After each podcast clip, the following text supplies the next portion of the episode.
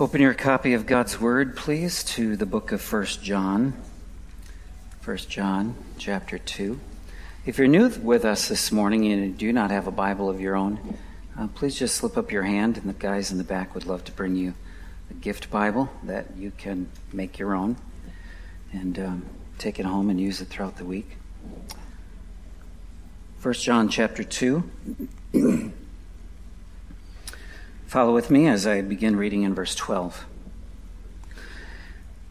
I am writing to you, little children, because your sins are forgiven for his name's sake.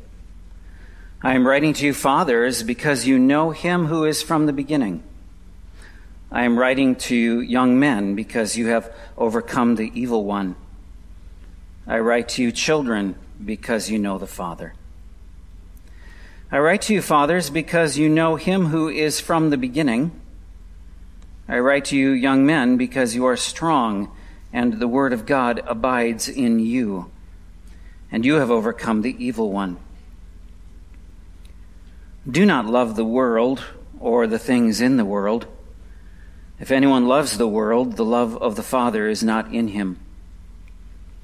For all that is in the world, the desires of the flesh, and the desires of the eyes and pride of life is not from the Father, but is from the world. And the world is passing away along with its desires. But whoever does the will of God abides forever. We've been learning so far in the book of 1 John that as new creatures in Christ, we are expected to walk in light and to walk in love. But not all loves are created equal. Last week we learned that God calls us to love Him and to love others. Jesus says that all of God's commandments are encapsulated or summarized in two commandments that is, to love God first and foremost, and to love our neighbor as we already naturally love ourselves. Now that we are born again, John says, love of neighbor becomes even more focused in love for fellow believers. Now, this is not exclusive. God, of course, wants us to still love non Christians and to care for them and to minister to them and to point them to the Savior. But there is something unique about the fellowship and the oneness that believers enjoy in the family of God. There's a new work that God has begun in us, in Christ. And that results in not only a new relationship with God, but in a new relationship with other believers. We are in the light, and so we walk in the light and not in the darkness, and we are called to then love one another. We belong to the family of God, and so we're commanded to love one another, to care for one another, to honor one another, to build one another up, and to make sure that the needs in God's family are met. And all of that is a testimony of the power of the gospel to change us from people who naturally love ourselves to people who love others. This is part of our witness, Jesus says. So we are called to walk in love in an ever growing, ever moving forward direction. And this is part of the assurance of our faith. As we've been learning that First John was specifically written, John says, so that we may know that we have eternal life. Not that we would guess, but that we would actually know. And he gives these tests throughout the book as to how we may know that we are truly in Christ. And he is talking to us in this section about love. And this is part of the assurance of faith that John wants us to experience. Therefore, as we walk in the light and the love of Christ, we grow in assurance that we belong to Him. In light of that, there are two responses that God expects from you this morning. Number one, to walk in the assurance of faith, you must attend to the wisdom of loving God and His Word.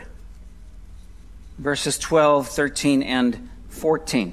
Notice in verse 12 that John addresses all believers as little children, uh, literally the born ones. Seven times in this letter, John refers to believers as little children and those who belong to God or those who are born of God. So he's writing to those who belong to Christ. These words are for every believer in the Lord Jesus. Those who are children of God through faith in Christ. And little children, as we've noted already, is one of John's favorite titles to refer to us as followers of Christ. But notice what he says in verse 12 I'm writing to you, little children, or all believers, because your sins are forgiven. Your sins are forgiven. I mean, perhaps there is no simpler and yet profound description of being a Christian. To know that our sins are forgiven. We are recipients of the amazing grace and the abundant mercy of God in Christ. We have been washed by the blood of the Lamb, washed whiter than snow. And so what distinguishes a Christian from a non-Christian is that believers have the assurance through faith in Christ that our sins are forgiven, washed away counted against us no more by God, the judge of heaven. Why? Because of the sin atoning work of Christ. That's the only reason. Because Jesus Christ, the sinless Son of God, paid the price that we should have paid for our sin. He endured the penalty that was ours. He endured the wrath of God against our sin. And now in Christ, when we repent and believe in Jesus, we are forgiven. Just think about that for a moment. To be forgiven. Blessed is the man who is forgiven, David says, whose sin is not counted against him. John says, I'm writing to you because your sins are forgiven. For his name's sake, he says in verse 12. That is, for the sake of Christ and his glory. Now, that's an interesting statement. That salvation is not fundamentally and first and foremost for our sake. The redemption that God has provided in Christ is first for the sake of his name for the sake of his glory. It is first and foremost about exalting Jesus Christ as Lord and Savior. We then are beneficiaries. When we come to Jesus, we repent and believe in him. We are then placed in union with him, and therefore then we get to share all that belongs to him.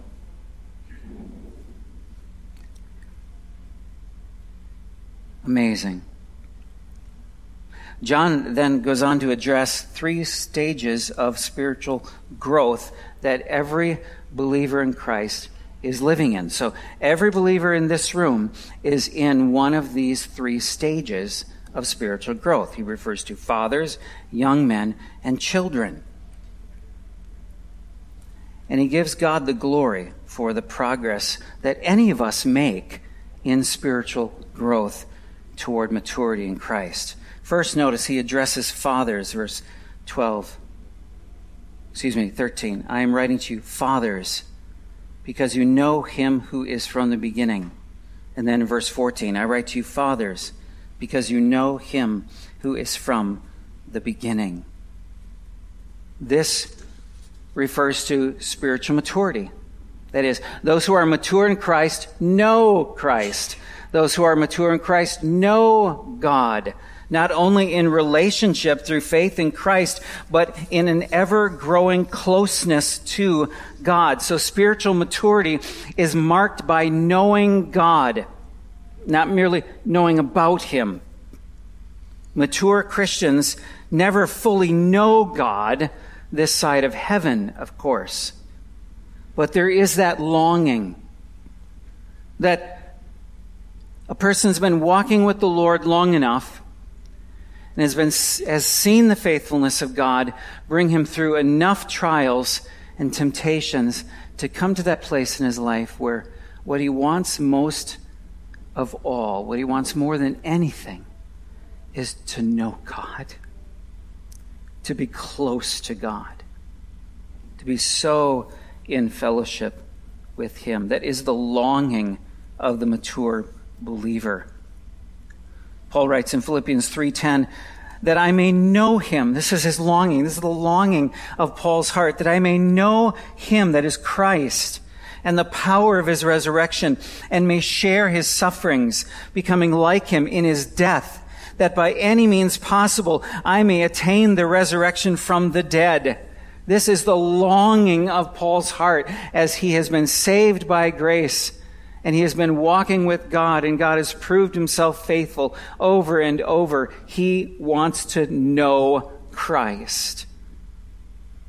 And he wants to know him not only in the fellowship of his resurrection, not only in the power of his resurrection, but also in the fellowship of his sufferings. There's something about suffering, Paul knows, that will draw you closer to God than anything else, provided provided we respond to that suffering properly in a Christ-like way and honoring to the Lord.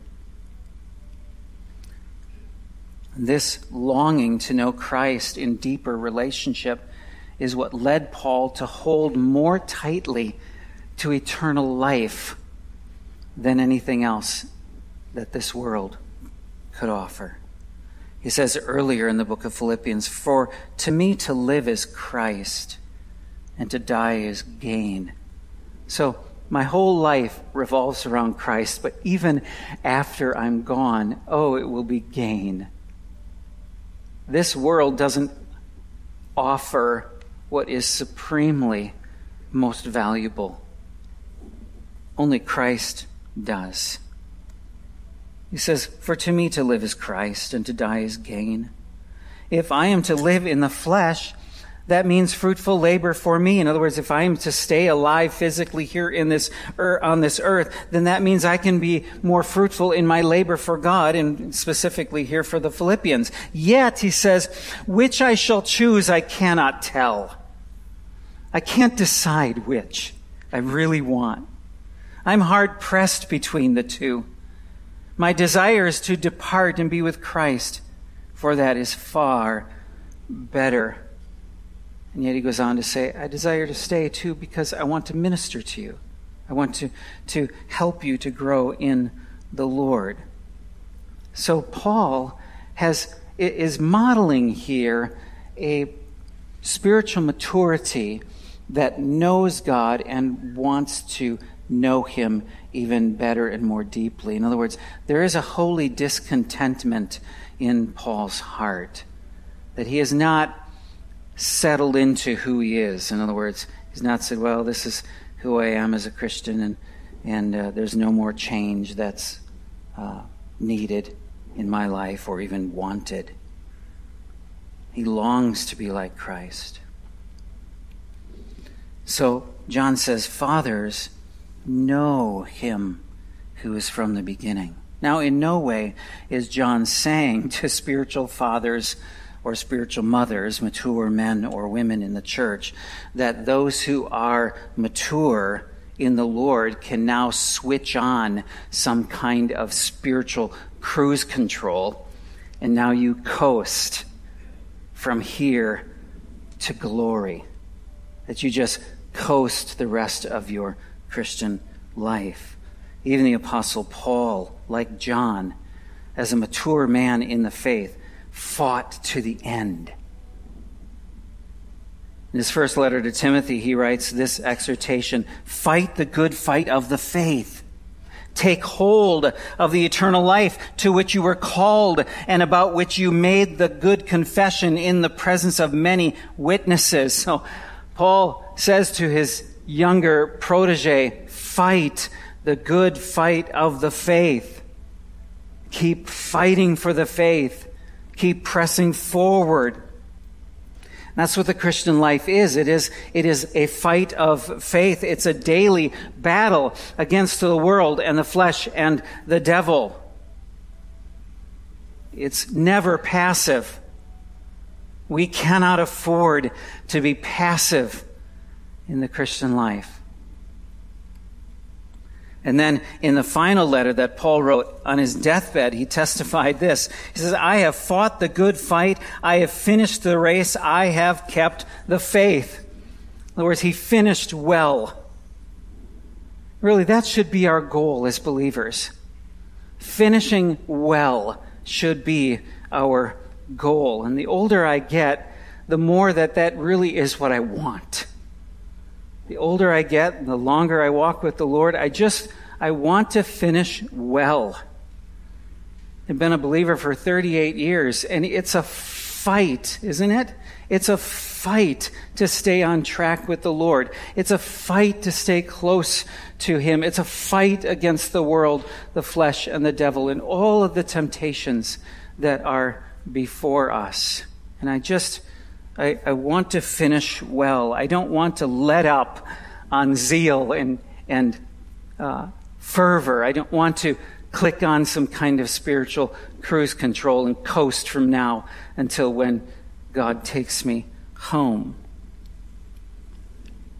I don't want to be like the Cleveland Browns and fall apart in the fourth quarter. I, I just don't.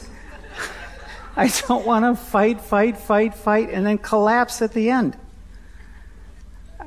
Say, Lord, give me the endurance. Give me the strength. Give me the fervor to fight the good fight until the end. And that's, that's what we all need to be praying for.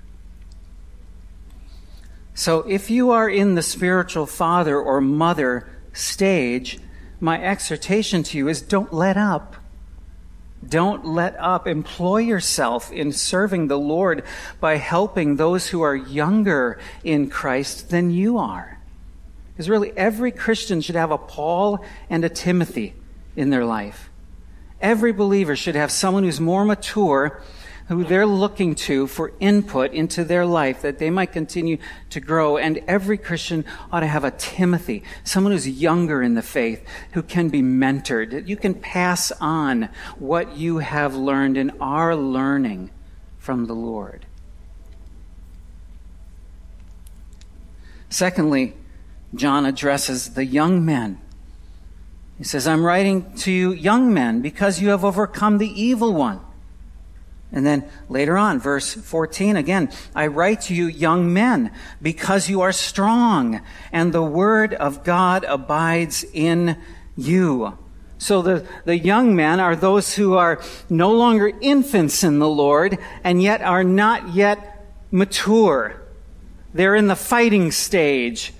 They're the conquerors. They, they have overcome the evil one, John says that they're in this fighting stage, fighting hard against sin, conquering sin. You are strong, John says. Why? Because the word of God abides in you.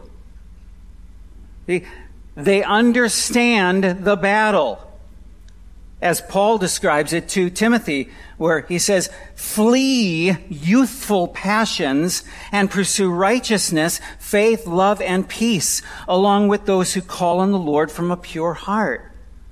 This doesn't mean that only those who are young struggle against temptations and have to fight. We, we all will fight until the end of our days, but there's something about this, this young men stage of spiritual growth where the attacks of the enemy are strong because some progress has been made and he does not want that to continue. He wants to defeat people who are growing in the Lord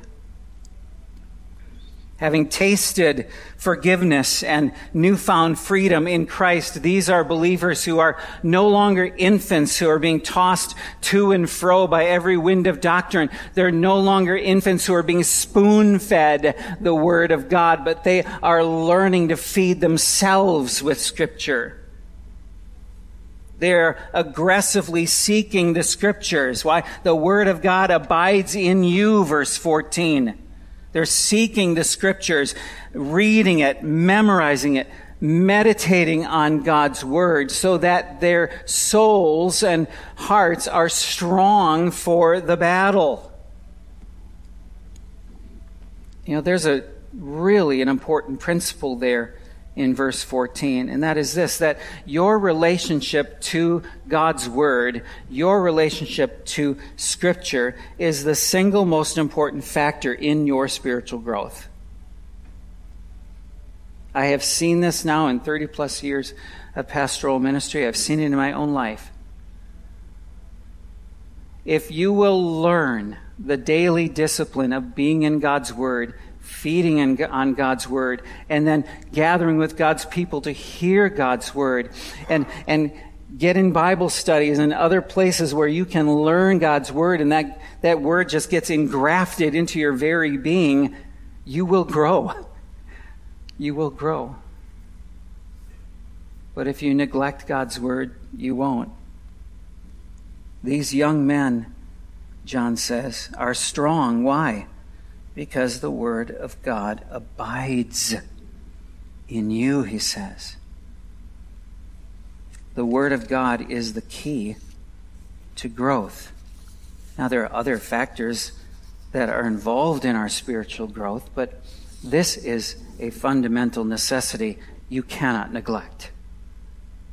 Your soul cannot grow, your soul cannot thrive if you are not feeding it has to be fed God's Word.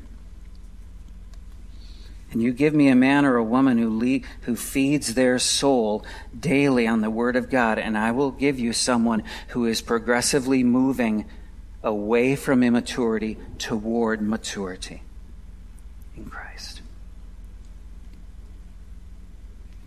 Third, he addresses children. Verse 13 I write to you, children because you know the Father. These are new Christians. This is a different word, actually, than children in verse 12, which refers to all believers, all those who belong to Christ. But this word has to do with someone who is infantile and immature. So, as believers, we are all little children in the sense that we are all believers and in the family of God, but spiritually speaking, Every one of us, when we first came to Christ, we came as an infant, as a newborn, born of God by the Spirit of God through the gospel. We start out as immature infants, every one of us, but that is not how we should remain.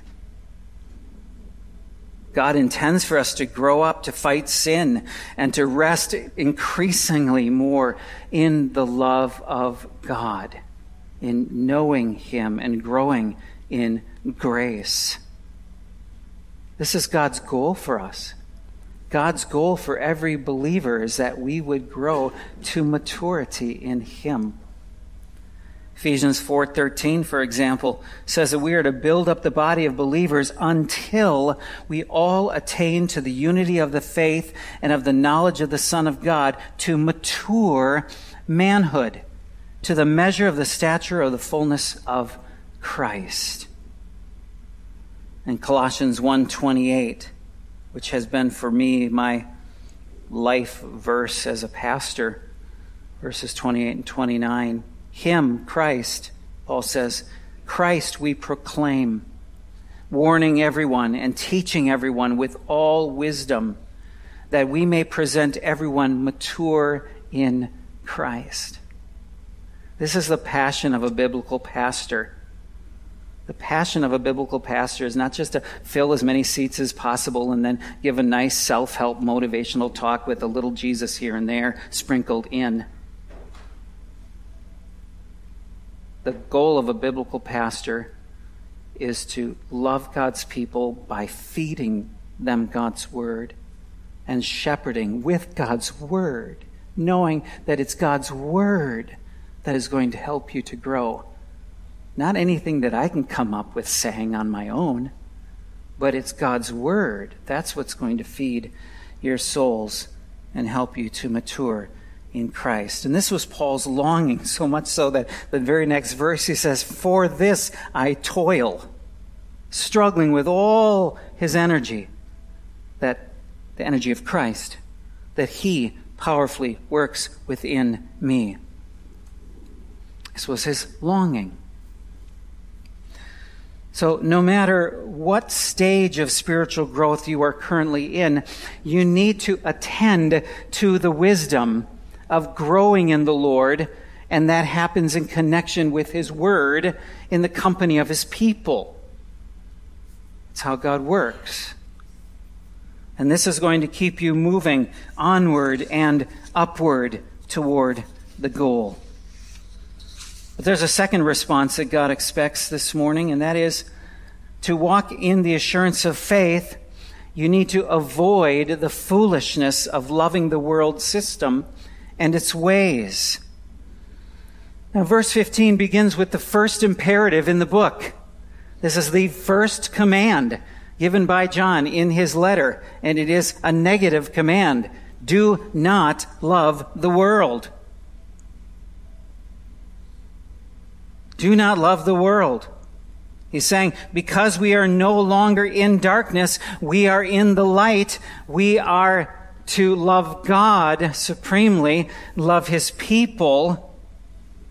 And it only makes sense that to be these children who are so loved by God, it only makes sense then that we do not love the world from which we have been rescued spiritually. The, the word world here in, in verse 15 does not mean creation, which silently speaks forth the glory of God. It doesn't refer to the people of the world, for we are called to love others. We're commanded to love fellow believers. We're even commanded to love our enemies. But what world means here in verse 15 is the system of the world. Cosmos is, is the word. Refers to the system of thought that is ruled by Satan that leaves God out. Jesus referred to Satan as the God of this world. He's the prince of the power of the air. And you don't have to watch the news long to understand that there is an evil power involved in governing this world. There is an anti God mindset that does not want to submit to the authority of God's Word. But God's world only works God's way when it functions in submission to His Word. William MacDonald defines John's use of the term world this way. He says, It is the system which man has built up in an effort to make himself happy without Christ.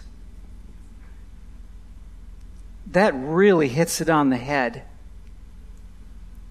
When you look at the chaos in our world and you see people who are running, running, running, chasing after anything that they think will bring them happiness, but apart from Christ.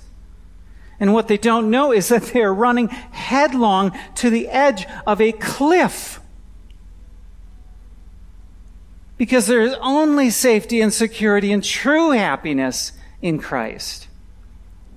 He is the only source of happiness. So John is saying, do not love the anti-Christian world system or the things of this world. Do not love the world or the things in the world, he says in verse 15. If anyone loves the world, the love of the Father is not in him. The, the world's agenda is opposed to God's agenda. Why then would we love the world's agenda? If it's opposed to God's agenda. And, and material things should not be your love. Enjoy them, yes. Steward them well, yes. But love them, no. Do not love the things of this world that are temporary. And John says this is another test of genuine faith in Christ. He says in verse 15, if anyone loves the world, the love of the Father is not in him. So, in other words, if anyone claims to be a Christian and yet follows after the world system, the world's agenda for doing life and finding happiness, then that person probably is not rooted in Christ. Because if they were rooted in Christ, they wouldn't be searching anywhere else for happiness. Because we find our true identity in Christ, we find our true happiness in Christ. We can only find wholeness, true wholeness, when we are in Christ and then being progressively remade into the only human who has ever walked this earth who is fully whole. And we are being remade into his image. He is the God man. He is divine 100%. He's also 100% human. As a human being, Jesus Christ, is everything that Adam was intended to be.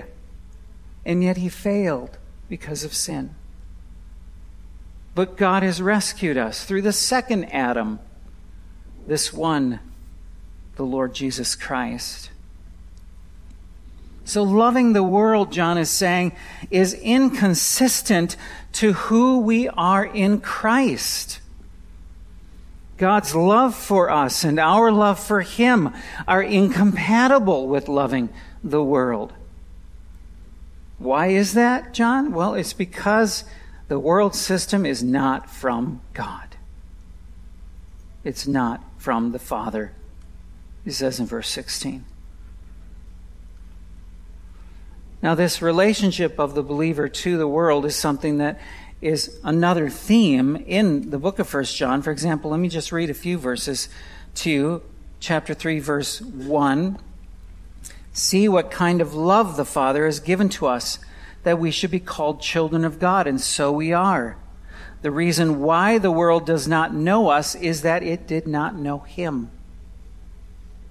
The reason why we don't fully connect with the world system anymore is because the world system is antichrist and we are now in union with him. And so we ought to feel strange in this world.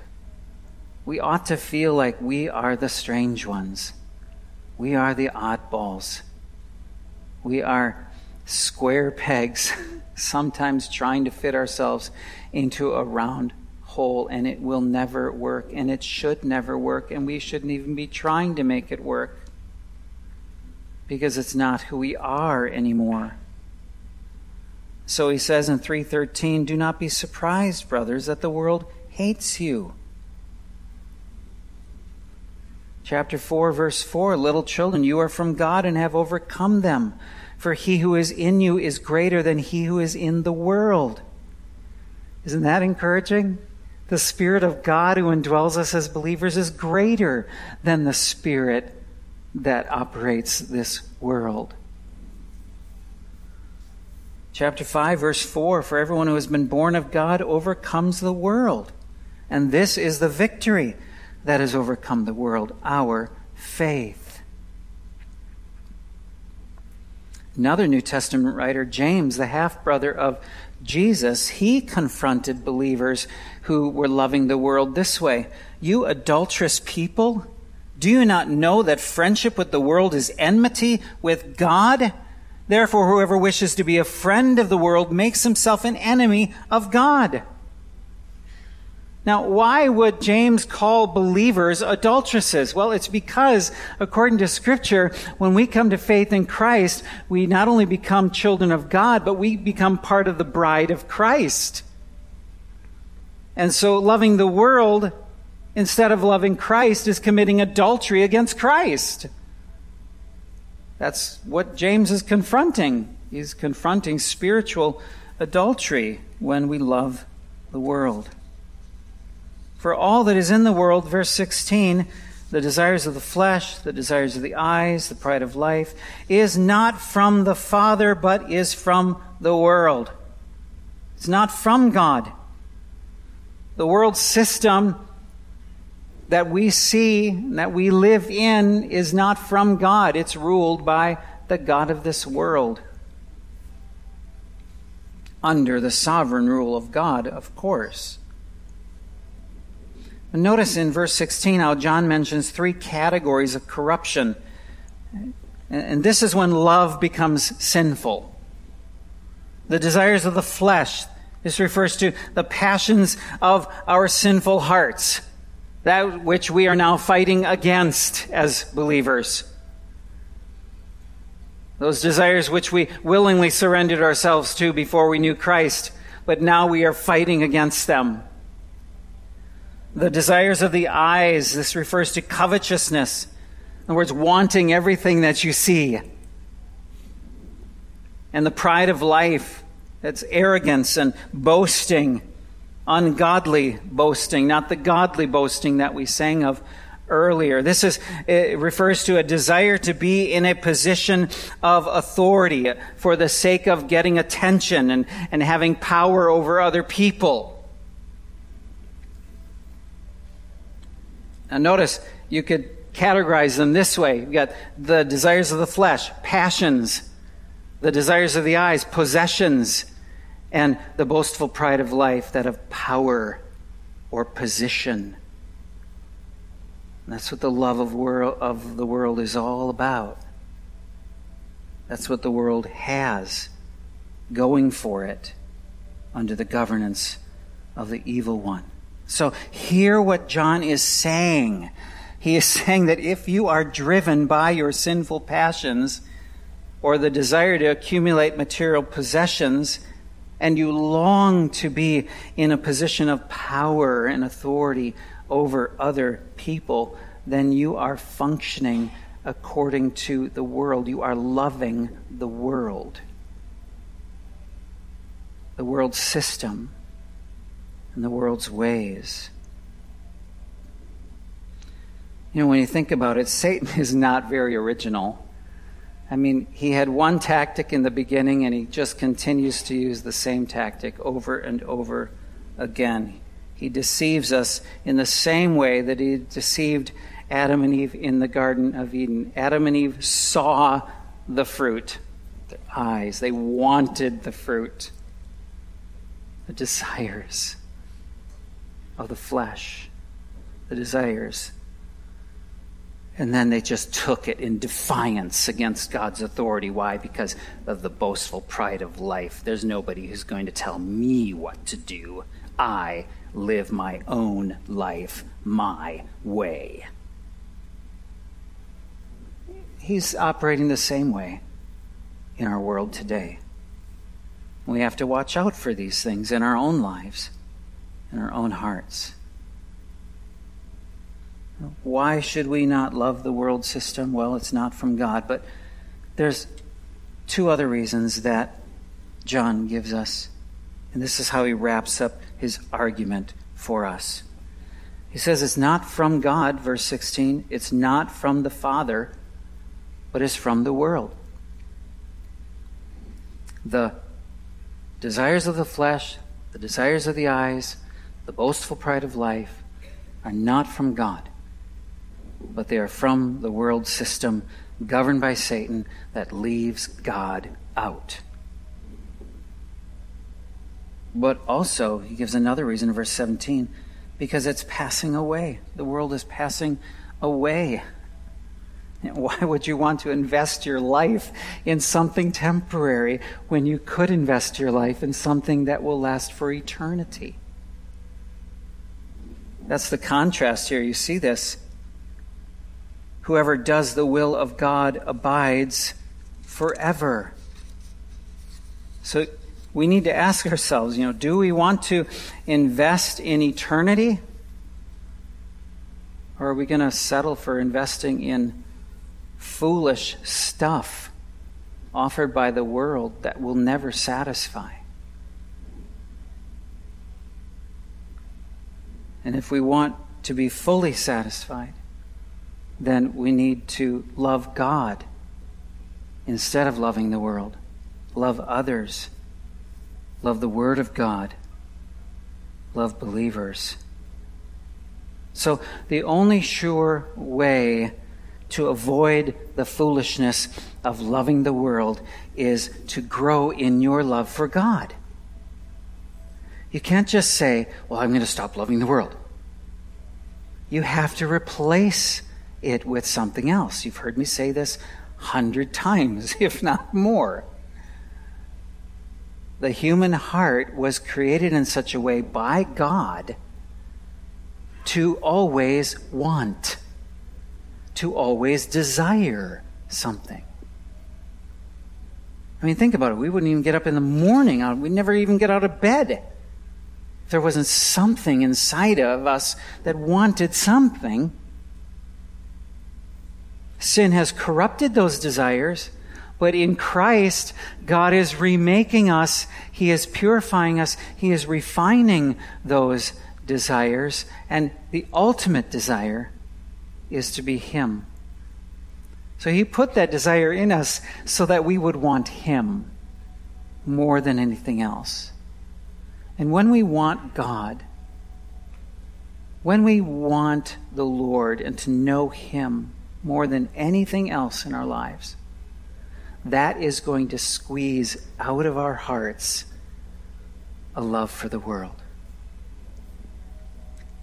Consistently drink of the living water of life that is found in Christ, and your deepest heart cry will be satisfied. And when your deepest heart cry is satisfied by Christ, you will not be wanting the cheap substitutes that this world has to offer. Father, help us, we pray. So work in our hearts. We are weak. We are so easily tempted, so easily drawn away by the world and all that it holds out to offer to us. Oh, how we need to be more like Moses, who, who forsook the passing pleasures of Egypt in order to pursue you. Help us, Lord, to do that in our lives. Father, we repent of any form of worldliness in our lives, for we know that to be a worldly Christian is, is inconsistent. It's an oxymoron. It, it doesn't make any sense, for you have rescued us out of the world. But you have left us in the world to be your witnesses. And so help us to be faithful, Lord. And would you please increase our love for Christ as we meditate more on who he is and what he has done for us. In his name we pray. Amen.